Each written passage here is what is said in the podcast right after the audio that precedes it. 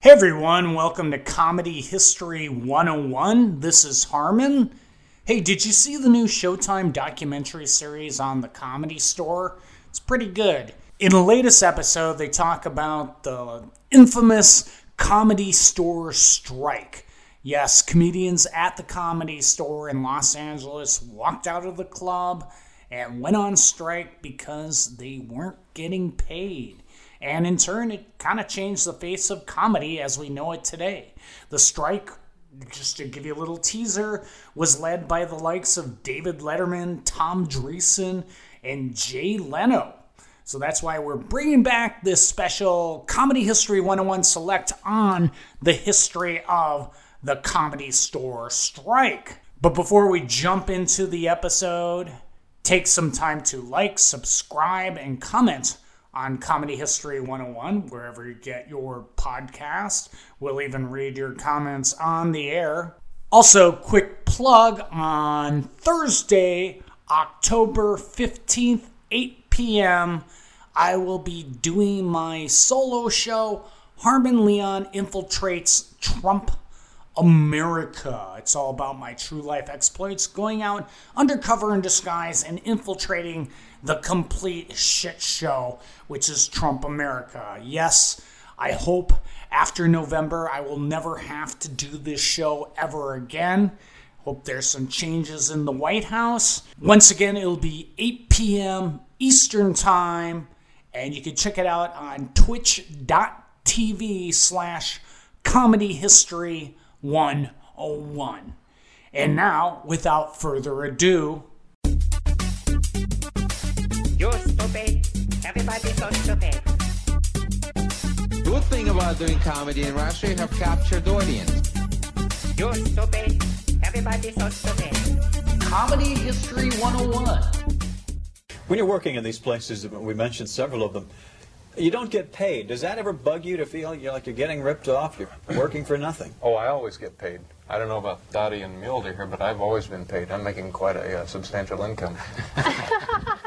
No, seriously, does it does it ever bother you? it never bothered me. You accept it. What are you going to It's a great, great showcase there. You know, it, both the places around are good because this is where the industry is. So, hearing that clip, what's your takeaway on that?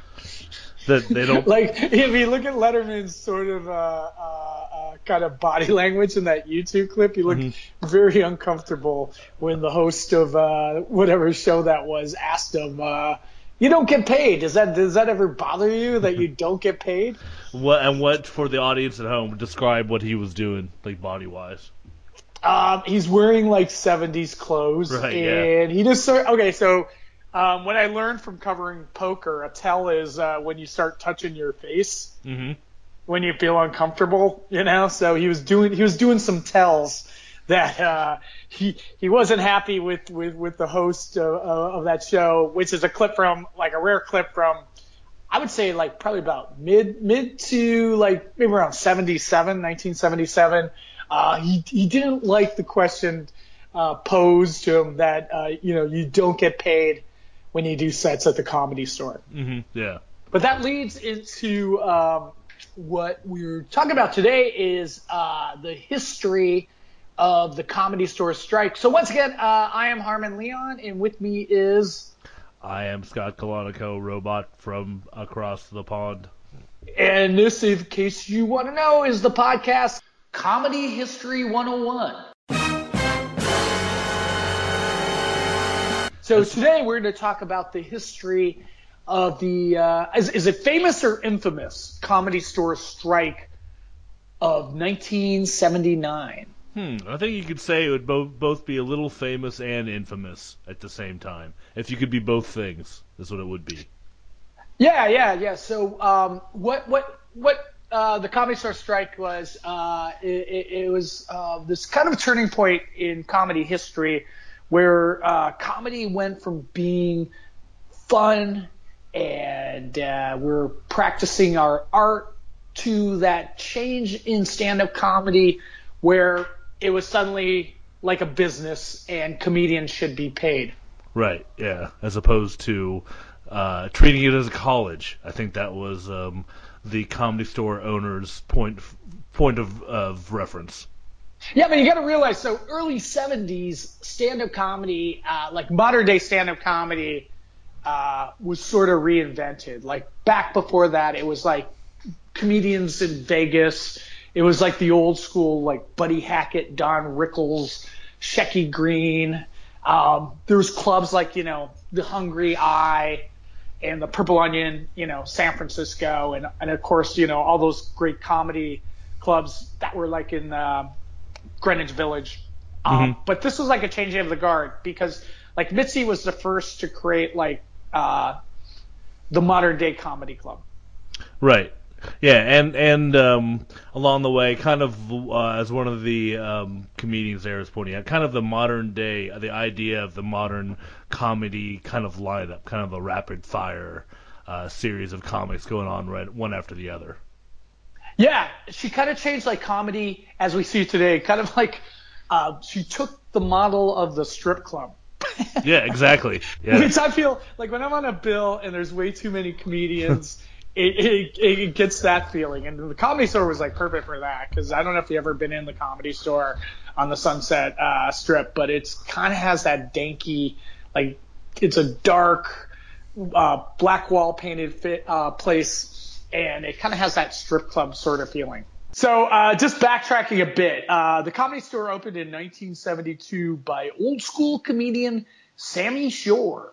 Um, it was a 99 seat room on Sunset Boulevard, and it once housed the uh, legendary club Ciro's. Do you know anything about Ciro's? Apparently, the uh, mob guys used to hang out there. That's, Uh, that's the Bugsy rumor. Siegel. Bugsy Siegel. Somebody was shot in the fr- in front of it. I just saw it. Mo. Oh, really? Mo somebody. Yeah. Apparently, one of the big um, uh, mob dudes was shot right in front. Yeah, so it was like you know a place where like you would see like Liza Minnelli hanging out, um, kind of like an old school kind of nightclub. Yeah. But 1972, uh, Sammy Shore um, opened the comedy store, and in it's either 1970 she was and Sammy Shore was married to Mitz, Mitzi Mitzi Shore. That wasn't her maiden name. no, no, that was her. No. and she began operating the club in either I think it was either 1973 or 1974. But basically, Sammy and Mitzi divorced, and instead of paying like higher alimony payment, he just gave her the club and Pauly Shore. Because that's their kid. Yeah, the, he got that in the deal. Or she did. Yeah, so uh, what she did was uh, she officially bought the building in 1976, and she rebuilt the room to focus on the stage, took out the bar. Uh, she made customers order drinks from waitresses, established the club two drink minimum, and thus, i.e., the modern comedy club was invented. Was clapping. Um, yeah, so the club was ground zero for stand up in the late 70s. Some of the people that got their starts there are uh, Jay Leno, David Letterman, Richard Pryor. Well, Richard Pryor had to start el- elsewhere, but he would drop in at the uh, at the comedy store every once in a while to work on new material. Uh, Robin Williams, Michael Keaton, Jimmie Walker, Richard Lewis. Oh my God, my, my tongue's already tired. Richard Belzer, Elayne Boosler, Paul Mooney, Garry Shandling, and Marsha Wolf, Warfield, among others. In addition to uh, one of other uh, pod podcast co-hosts, uh, Marc Maron had a brief stint there as the doorman at the uh, comedy store. But yeah, like um, like I said, so stand up in the early '70s was mostly revolved around two cities. It was like New York, Las Vegas. Um, this club opened up uh, the Comedy Store '72, and another big change that changed comedy was um, in May of that year, uh, Johnny Carson moved the Tonight Show from New York to Burbank. From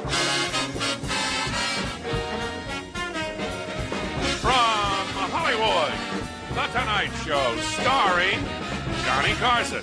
This is Ed McMahon along with Doc Severinsen and the NBC Orchestra inviting you to join Johnny and his guests, Buddy Hackett, John Lithgow, and another segment of Moron Movies. And now, ladies and gentlemen, here's Johnny. And that also changed the whole dynamic of uh, club comedy at the Comedy Store because in 1973, an unknown Freddie Prinze did a spot at the Comedy Store, and that won him a spot on the Tonight Show. And because of that, he became uh, the star of Chico and the Man. Cockroaches are strong. You can't kill them. You ever notice? Hey, you step on them, you hear them snap. As soon as you lift your foot, they run like hell. That's because they know we believe the snap means they're dead, so they're going, chump, and they're gone. Chico and the Man with Jack Albertson from Charlie and the Chocolate Factory. And also He Scatman man. Crothers from The Shining. Oh yeah, Scatman was in there too. Yeah, he was. Yeah, he's great in The Shining. but he wasn't in. He wasn't the man. I think that was Jack Albertson Anderson. Yeah, he wasn't the man, No, he wasn't. but he's the man, Yeah, he's as the- in uh, cool actor. Yeah, yeah, he was. yes, Freddie Prinze, father of um, Freddie Prinze Jr. Yeah, exactly, exactly. yeah, you, one, one interesting thing on to, to shift away from Freddie, Freddie Prinze Jr. for a bit. An interesting thing that uh, people were talking. So yeah, it was kind of like this snowball effect because you had Freddie Prinze go up on um, the Tonight Show with Carson, and then Johnny would say, "Oh, by the way, you can see this young man performing at the Comedy Store here in Los Angeles." And so that would just be, you know, people watching this at home who were aspiring comedians would see this and go, "Oh, well, that's the place they need to be is to go to the Comedy Store." Yeah, and that was like uh, what David Letterman said in one of those old uh, interview clips. Mhm. Like he'd be listening back in Indiana. It's like I want to make it as a comedian, and all these comedians that are on the Tonight Show, it sounds like they all perform at the Comedy Store. Mm-hmm. And suddenly it became like that was like the place to go. You want if you're a comedian, you would do the comedy store with the chance of getting on the Tonight Show. And it's, isn't it like crazy that that was the only show in town, like TV show? Yeah, that was. I mean, it, it was like if you were on the Tonight Show back in the 70s and, and you kill it, and Johnny tells you to come over to the couch, you were like a made man. Yeah, that was that that was it. Yeah, it was interesting. That was you had, you had the one the gatekeepers. Yeah, and it was like it was such a gatekeeper. Um, and because of that, uh, so uh, Mitzi saw herself as sort of like a den mother for these inspiring comedians. Uh, she thought of like the comedy store was like a college for comedians, and she thought, you know, which was sort of true that, you know, given she's giving these comedians an opportunity to like work on their craft and possibly, you know, get discovered. Uh, she would like, um, you know, make phone calls on behalf of some of the comedians or lend them money. Uh, she took some on vacations with her. That sounds a little dodgy. we'll get into And- that. I've, I've did some research on this. So that's what she thought. She thought, you know, okay, I'm providing this training ground for comedians. But how did things change? Like Mitzi's goal was to make the main room of the comedy store like for Vegas acts like Buddy Hackett. It is very seldom that at a prenuptial dinner, a trunk dick reaches for a potato. and the mother said, I don't know what I saw. Could you do that again? He said, I could, but I don't know if there's room in my ass for another potato.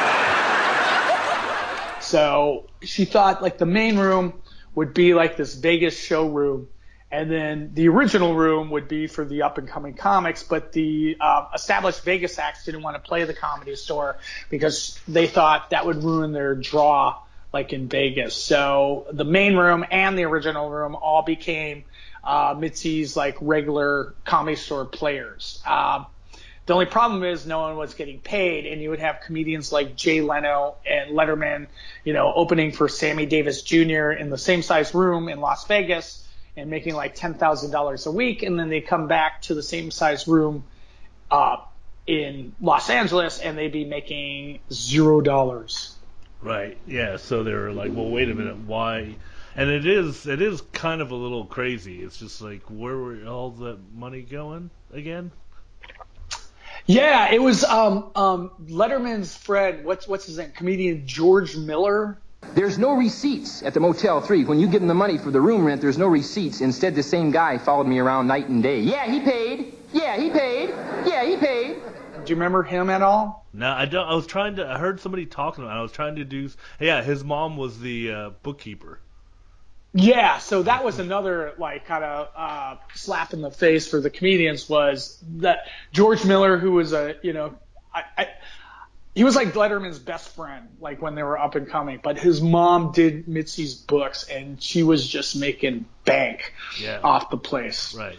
So those guys didn't feel uh, very welcome that they weren't making money. Um, I think one of the uh, what you were talking about when you were talking about the uh, when she was setting up the other the new room, it was a suggestion of uh, a comedian by the name of Argus Hamilton and a friend of his, uh, Biff Maynard, who said they said, hey, what Mitzi, that you know, if you got the big room sitting there, why don't you put up some of your, you know, the regulars, or meaning us, the guys who've been sitting around here working our acts, you know, see if we can fill the main room. And that's when she would do the, you know, you do the rapid fire, you know, people going up one after another, the strip, the strip style show. And then uh, Argus was one of, uh, he was supposed to be the the up and coming comedian. The guy had a he had a pretty good career until the 80s, but uh, he was uh, Stuppen with Mitzi at the time as well. So that's what he was. And, uh, and what does stupid mean? that means he's boning her.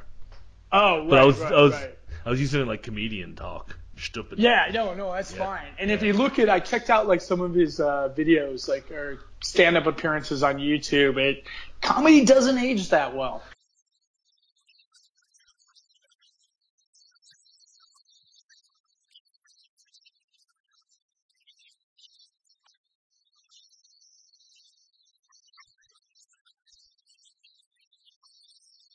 It was kind of like I- airline jokes. Yeah, it's I just- fly a small airline, Yeah. a small budget airline. Yeah. We had this. Well, his, he was from Oklahoma, and that was his deal. That was the, what he does. The thing that they tell you to do in comedy stand-up schools. They talk about where you're from. Yeah, but he was he was on the Tonight Show like, and, and you talk about like you know passing the gatekeeper. He was on the Tonight Show more than twenty times. Yeah, I know. They thought he was going to be. You know, he thought he was tapped as kind of the next Johnny. Yeah, he was Yeah. sort of Lettermanish. It's kind of like okay, kind of Midwestern. I don't know, is Oklahoma Midwest, but you know, that's where like Johnny was from. Uh, where was he from? Missouri or Who? Oh, Johnny John- yeah, I Carson. th- Yeah, I think he was like around Missouri or, or no, he was from Nebraska. I think. Yeah, he was from Nebraska. Letterman was from Indiana. This guy was from Oklahoma. But it says here a little trivia fact. Uh, his career was derailed in the 80s by a crippling fondness for cocaine and booze. Oh no! Oh, no, that all happened to the the best of them. Yeah, but then it was getting like crazy. So Freddie Prinze, you know, he got Chico and the Man. Robin Williams got discovered there. Um, and he got, you know, Mork and Mindy. Uh, Jimmie J.J. Walker played the comedy store. And then he was on uh, Good Times. and a smile that lights up the night, and it all belongs to Kid Dynamite! So it came to this part where uh, Mitzi was making so much money off the regulars who weren't getting paid, and you know, again, it's kind of like like people in comedy clubs just have that mentality of like, you know, you're just lucky to be here and get the stage time, which in some cases is true, but they it's just like even to this day, it's just like club owners just take advantage of comedians. hmm Yeah, I mean it's it's and then somebody. Well, we'll get into it more later, but let's we'll talk about power and money. Go ahead. Hey, it's Kaley Cuoco for Priceline. Ready to go to your happy place for a happy price? Well, why didn't you say so? Just download the Priceline app right now and save up to 60% on hotels. So, whether it's Cousin Kevin's Kazoo concert in Kansas City, go Kevin, or Becky's Bachelorette Bash in Bermuda, you never have to miss a trip ever again. So, download the Priceline app today. Your savings are waiting. To your happy place for a happy price. Go to your happy price, Priceline. Yeah, you can talk about power and money. We Well, I can was always just going to come into with the it power later. of editing. I didn't want to. I didn't want to jump into it right now. But yeah, but just when you hear, because basically, you know, after the the comedians came forward, they said, "Here's our, you know, here's our demands, or here's my requests, and what," and and it was pretty, you know, twenty five dollars a show is pretty, you know, it's not. No, it was even like just can you pay them five dollars for gas money? Yeah, it was even. It's like that, and then it's more for her. You can see it's more of a power thing. It's not really even about the money. It's it's about I had this statement and I'm right. This is a college and you should be here for free. And like that, you just weren't going to. Somebody wasn't going to budge. Oh my god, like in New York, there's like I know this um I've heard of this guy who runs kind of like the BC rooms. And well, first of all, there's that whole thing in New York where okay, uh you want to get five minutes of stage time, you have to go around Times Square and and try to get people to sell tickets Right, bark, yeah. for free. Yeah. Okay. Or uh, you want to get stage time? Okay, then you have to bring Yeah, seven bringers. of your paying friends. The bringer shows. Yeah, and we we still won't pay. Yeah, no, exactly. But there's one guy, he runs like these BC rooms, uh, uh, and it's not beat before Christ rooms. Like, you know, they're kind of on the lower end of, of the rooms. And he, um, a friend of mine was telling me he actually has a driver who's an open micer to drive him around. Oh my god.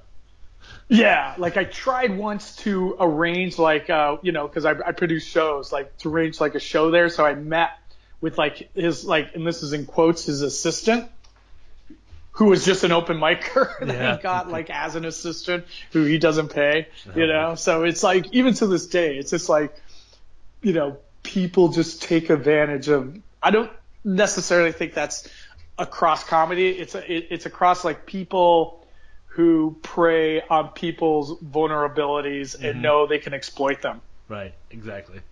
But so uh, the comedians they felt they were being exploited. So they, in in March 1979, uh, the Comedy Store regulars uh, formed kind of a quasi union called Comedians for Compensation and went on a six week strike uh, right in front on the Sunset Boulevard. Um, and and they were led by uh, comedian Tom Dreesen, who was a former like union leader in um, Chicago. You know who have the best names in our society, though, really? Indians have very good names, descriptive names like Iron Eyes and Running Bear. Imagine if we all had names like that. Hi, I'm Hook Nose. These are my daughters, padded bra and tinted hair. Yeah, t- and Tom, uh, interesting. He has a he was started up uh, before he was uh, he's a te- he was a um, teamster for a while in Chicago, and then uh, when he started doing stand up, he was part of a comedy duo with Tim Reid. Now, I don't know if you know if you remember who Tim Reid, but he is probably most famous as Venus Flytrap from WKRP. Oh yeah, yeah, yeah, yeah. So I remember reading They- this somewhere, and Yeah. and they were like, so Tim Reid's an African American and Tom Dreesen's a white guy, and Yeah. they actually would break. Yeah, they were, they were they were the first biracial comedy team, and they started back in the '60s. And like one of their Dreesen's joke to this day still is they were the first and last biracial comedy team. according to Tom To Tom Dreesen, yeah. Yeah. so, um, so they formed a picket line in front of the comedy store, and they had like picket signs that would say things like "No money, no funny," and of course the yuck stops here. But so the news picked up on this, like not only like did the LA Times, but like um, like the local news, and they just thought, okay, we'll spin this of angle. How funny is this? These stand-up comedians are picketing on the picket line. So that was like kind of a, you know, like a water skiing squirrel news story to them. Yeah, exactly. There was a um, I'll see if I can. I'll give his last name pronouncing pronunciation to try. Bill Knoedelseder. Uh, he was the uh, L.A. Times reporter who covered comedy, and yeah, he said you know they kind of started out as kind of the wacky comedians on strike thing, and then he he but he was a comedy store regular, so all the comedians like knew him and everything, and he said he was Mhm. there covering the strike, and Elayne Boosler got really mad, came up to him, and she was like, you you know this is it's not a joke, you know this is a real deal, because it it did go on for a few weeks. And what was interesting is when they just when they decided to do this, when particularly Tom and Jay, who who who didn't really need the money, uh, they they decided to to to rep, you know uh, ask for money on behalf of the people who weren't making that money, who were living out of their cars and you know eating eating uh, meals at the buffet at the bar. You know? Because Tom You know? Dreesen was one of those people who had been living out of his car. Right, and exactly. He rolling remembered. checks. Yeah. Well, it went on. Well, yeah. I mean, the strike went on for a few weeks, but it was like you know, it went on for years that comedians wouldn't get paid. And Tom Dreesen suggested, you know, okay, how about simply this? Your cover charge is 450. Why don't you just add a dollar to your cover charge, and you split that extra dollar, you know, made off of each ticket amongst the comedians. So if you have a couple hundred people in the club on a given night, that meant you know, two hundred dollars. The split amongst uh, comedians in 1979 money. So Right, yeah. you know, you could get something to eat or, you know, just pay your gas. Cause like in LA, it's like you have to drive everywhere, Yeah, exactly. you know, and if you can't afford, you don't have any money, it's not like jumping on a New York subway. It's like, all right, you're kind of trapped, and you drive all the way down to the comedy store, and, uh, And you you don't know, you're walking away yeah. with no money. Wow. Okay. So just to, uh, I just did some historical calculations here with the the Comedy History 101 computer, um, and so the like you were saying, so the cover price cover price in 1979 for the Comedy Store was 350, um, which would be that's a, uh, it's over 10 bucks. That's about 12, 13 dollars today. Yeah, so that was pretty reasonable. But Yeah. you know, comedy clubs make all their money off of drinks. So Right, exactly. you- That's it. that's why the two drink minimum and like a drink to make, like even if it's the most expensive drink, would cost the club like actually like you know thirty five cents. Right, and then you've got the two drink minimum tied in there. Yeah. Yeah. Yeah, so you know it's you're you're paying some money. So that was you know the formula that Mitzi created for the club was uh with that. But Mitzi came back and just flatly said uh no. Right, yeah, she she was just like like I said, that was my point. It was all about it was all about control. It was about her. She said something, you know, she made her point. That's how that's how it is. You guys suck it up. Yeah, so at the time, like Letterman was uh, starting to come into his own, and he actually guest hosted the Tonight Show in 1979. Thank you, thank you, thank you. How many of you folks here have never been to a TV studio before? Applaud if you've never been to one of these places. Okay. How many of you? How many of you have been here before? Applaud if you have been here before. Okay. All right. Now, how many of you who have never been here before today are here with somebody who has been here before? Applaud. Okay. Now, listen carefully. This gets a little confusing at this point. Uh, how many of you out of that last group are in this country illegally? Could we just hear? Great, fine. and, and right after he got done uh, guest hosting the Tonight Show, he would go back in front of the comedy store and join the picket line. And Jay Leno was another guy really instrumental in, in, in the comedy strike. I'm originally from the United States. Any United States people here tonight? Oh, what a small world. That funny, no matter where you're from? Yeah, he was. Um, David Letterman has a really funny story about uh, Jay was very excited about the strike, and during the first meeting they had. He was just like constantly running around the room, getting all excited. And when Dreesen, Letterman had a story where it was saying that when when Dreesen was in front of the room, like you know addressing everybody, Le- Lena, Leno would hang out behind him and like like like he was signing, like he was doing so everybody would understand what Dreesen was saying. You know, so it was like it's like and David's joke, Letterman's joke was that okay, the first strike meeting went well. Why don't we just not tell Jay where the second meeting's gonna be? Yeah, it sounded like like uh, Leno was like really annoying. Yeah. But um, they did receive some accolades. Like Bob Hope sent a telegram to Tom Dreesen that said, uh, "Dear Tom, uh, congratulations and go get get 'em." So you know, even like the old school guard was behind you know comedians getting paid. Yeah, I mean, like you know, Let- Letterman was all behind it. Richard Lewis was behind it. He, he he didn't want to pick it at first because you know he to him it was it, the quote was he he didn't want to say I need your twenty bucks to you know to him that was just kind of trivial. But once you know once he started seeing the big bigger picture that some people were making more money and the artists weren't making any mo- any money, then he was like you know this is bullshit. You know let's Yeah, he know, was standing up for the, the comedians that weren't making money. Right, exactly. Yeah, so it was like it was like that watershed year too, where you had that whole split where people were, you know, some people were making a lot of money, and there were some people who were still, you know, working their way up there. Yeah, I mean, because basically there was just the Tonight Show and Vegas. Right. Yeah. And it was before the 80s comedy boom where there was like comedy clubs in every shopping mall.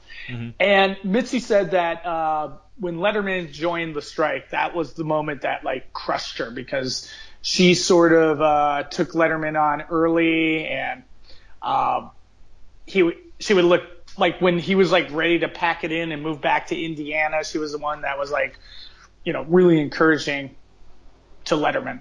Yeah. And when she saw him join the picket line, that's what like really choked her up. I just asked Dave, you've been working at the comedy store, and I said, how's it going? You said, well, you'd be rather be working other places for for real money. Yeah, the comedy store is a great place to go. You get an audience and you, you work out new Right. material. I've been there for three years and. Uh, uh,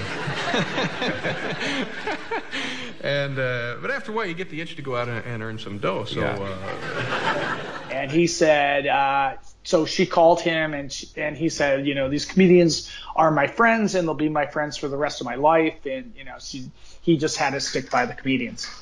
Yeah, so as the strike went on, they need, you know, eventually they had to try to figure out how to break this thing up. And so our old buddy Argus Hamilton comes back in and he starts negotiating as her representative with the comedians. So his proposal was that they'd pay the comedians $25 a head or per set in the original room.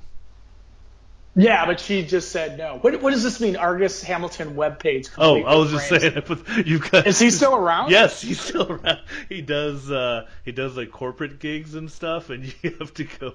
You have to go look at his page because it looks All really. right, let, let me let, me look at it right now. Yeah, it looks really bad, but it's been it's updated. It's so. Oh, what is this? It was updated last week, but he's still using frames, which is No, but he's using those bad squiggly Yeah. American flag gifs. It's, it's like you would think that it's like this really old site, but like look at the like the last news item is from last week. Yeah, copyright uh, 2017. Yeah, the last news item actually from it was from Friday. The last Yeah. news item on there. Ugh. Yeah, he just needs Argus. Oh, you're- this is sad. And Argus the photo if- he uses is like him from the 80s. I know, dude. Argus, if you're listening, um, we know a couple good ones. Email Argus. Oh my god. Oh god, and there's like oh, and his photos are just way out of date. yeah. Oh man, poor guy careful- with his careful, uh, you know, we might want cocaine and Well, he was sober. He got sober like right after kind of. Well, we'll get to that in a little bit. But he got sober, and apparently he's he's been sober for a long time. Yeah. So um, as the as the strike dragged on, uh, there were some people that uh, kind of crossed the picket lines, and surprisingly, do you know who one of them was? No, I don't. Tell me. What, what's the other w- word for these people? What's that? What's the other word for these people? People Strike cross- breakers, What- scabs. Yeah, there you go. I wanted to get. I wanted to hear you get ugly. Yeah, yeah. So and one of the scabs was Yakov Smirnoff. Oh my God, Yakov. Good thing about doing comedy in Russia, you have captured audience. They're not going anywhere. But, we didn't um, know. in a- we didn't know any better. Yeah, he's like in in in U.S. Uh, you pick a comedy club, but in Russia, comedy club pickets Pickets you. it says my name, Smirnoff. Welcome. What a country. Yeah. but so Mitzi proposed like uh, a- a settlement for like the comics to uh, that she would pay them twenty five dollars a set on the weekends, but the weekends only. And another one of the guys who uh, kind of uh, crossed the picket lines was Garry Shandling. I love going to the laundromat because you see people wearing the last thing they want to wear. Have you ever noticed that? People are wearing Bermuda shorts and a Nehru jacket, and uh, I just don't want to see that. And Garry came from a family with strong anti-union values. Or anti pro union. No, strong. What does this mean? Strong anti-union views. That's bad. Oh, okay. I mean, so he was against unions. Oh, okay, well then, yeah, then that's not really a surprise then. Yeah, so that was like another. That was a moment on you know during the six week strike that was really disheartening to those uh, who were striking because you know Shandling was one of the big acts at the time. Mm-hmm. So John Witherspoon was a doorman. He acted as like a marshal on the picket line and protected the strikers from uh, you know being harassed by uh, Mitzi's like loyal comedians that would still perform at the club. Yeah, and so what you had somebody who jumped in to uh, help, quote unquote, as one of the as a friend, quote unquote, of the strikers was uh, Bud Friedman, who uh, ran the improv um, down in Melrose, right? It's Melrose. Yeah, so the improv moved as if uh, as you might remember from our very first episode of Comedy History number uh, 101 was the improv moved from New York to LA and uh, he positioned himself saying, you know, I will match whatever uh, settlement Mitzi uh, agrees to. So he positioned himself as a friend to the strikers in in a weird twist. Uh, during the strike, uh, the improv uh, burnt down It caught fire. Uh oh, mystery. and they never knew how how what caused it. And, and one of the the rumors was that it was a disgruntled uh, person on the strike line that, uh, and because of the strike, uh, that's why someone torched the improv. I think it was Jay Leno, maybe. No, I think Jay was there and actually helped like repaint the new uh, improv. If you remember from that episode we did. yeah, that's right. Yeah, maybe it was Yakov Smirnoff. That uh, yeah yeah yeah. Like, I think we made the same joke in the same episode. Oh, did we? I'm, uh, well, I'm trying first to, one. Yeah. I'm trying to pin this. Yeah. On, What a trying to- country. I'm trying to pin this on someone. In the U.S., you torch down comedy torch club, club but in. Russia, comedy club torches you down.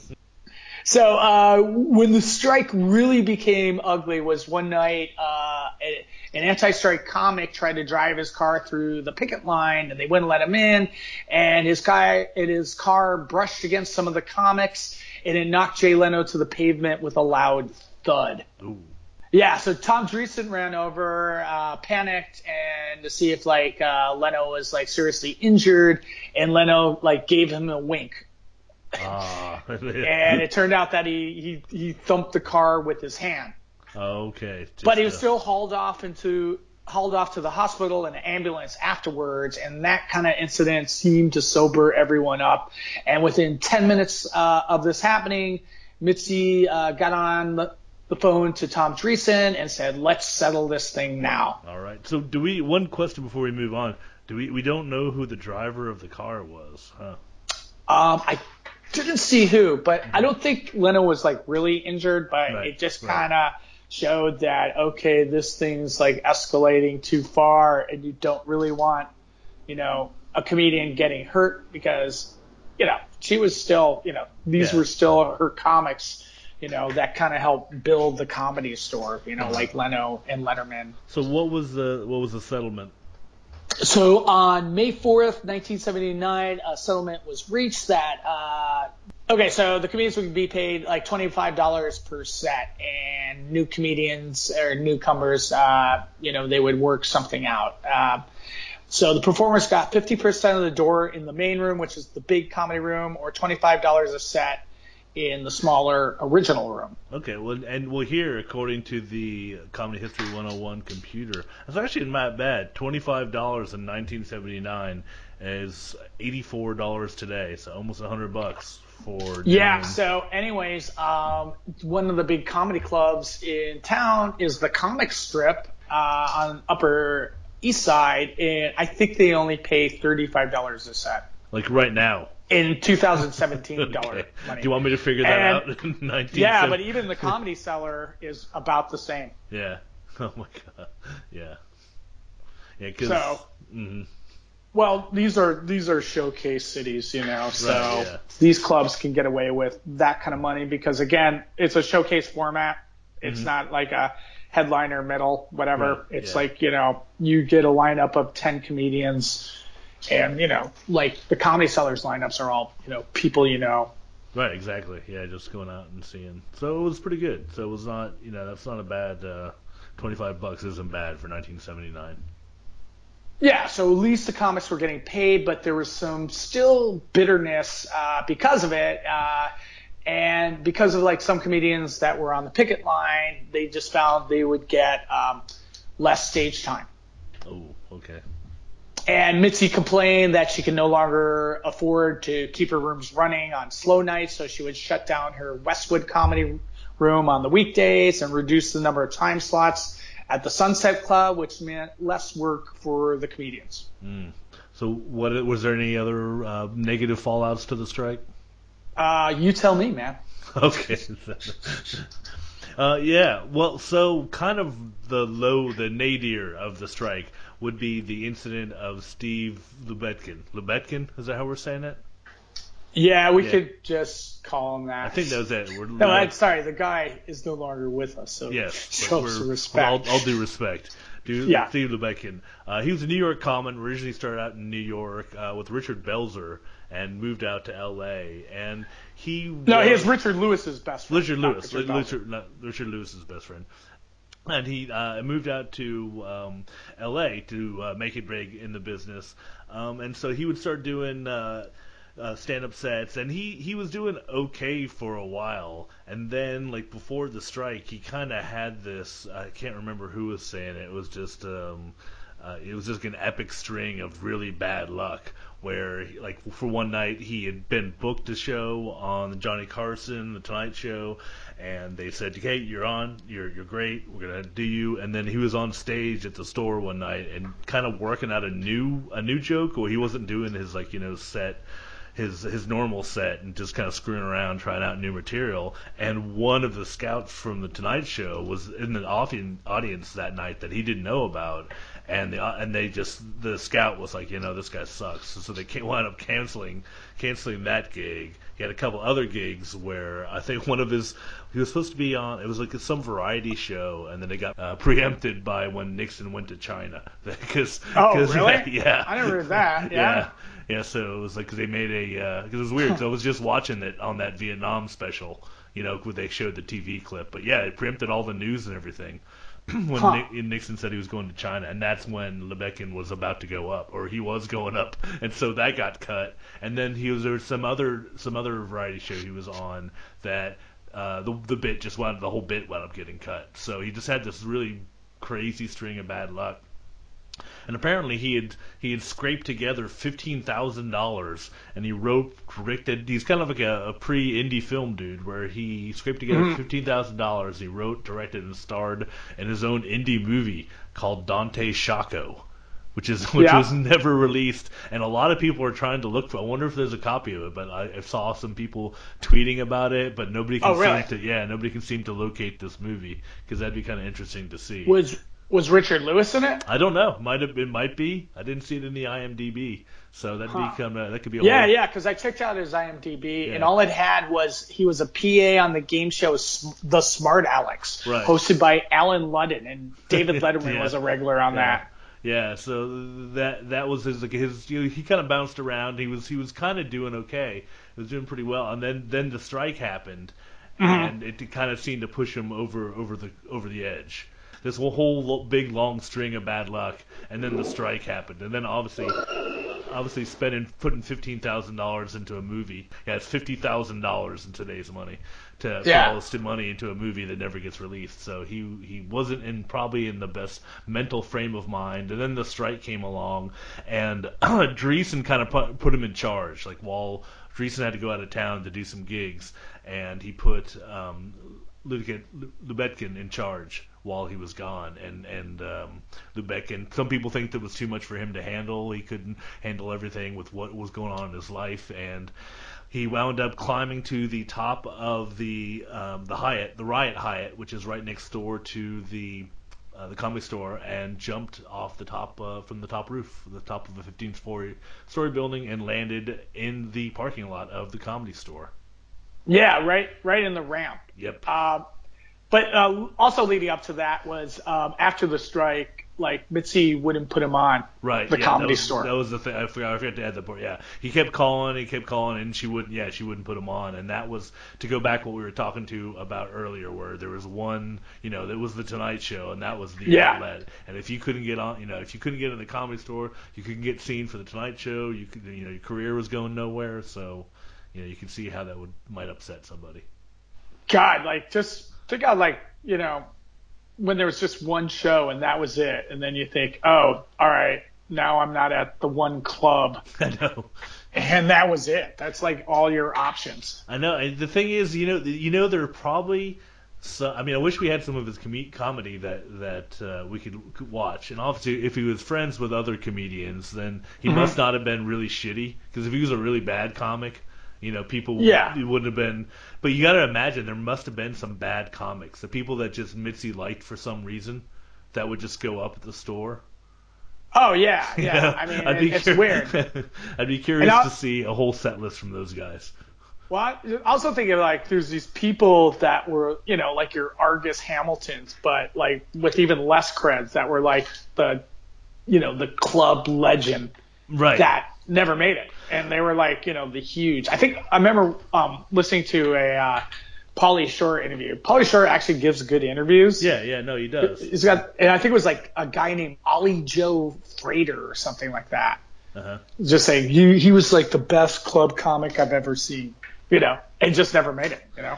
Yeah, and then there were the ones that like, um, yeah, Ollie Joe Prater. Yeah, that was it. Yeah, that was that was the guy's name. He was a 300 pound plus bearded Midwesterner, and he was uh, friends with like uh, Dice and all those guys. Yeah, Yeah. And then, but then there were the guys that like kind of made it.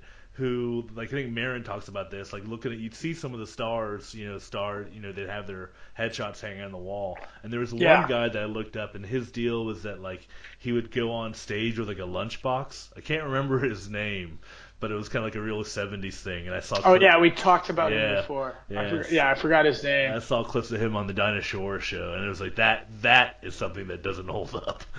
Yeah, just comedy that doesn't age well. Yeah. It's just like, yeah. So uh, when when when uh, Steve uh, Lubetkin uh, jumped off into the comedy store um, parking lot, uh, he had he had a suicide note uh, that that that said, "My name is Steve Lubetkin. I used to work at the comedy store." Ugh. Not creepy at all. Uh.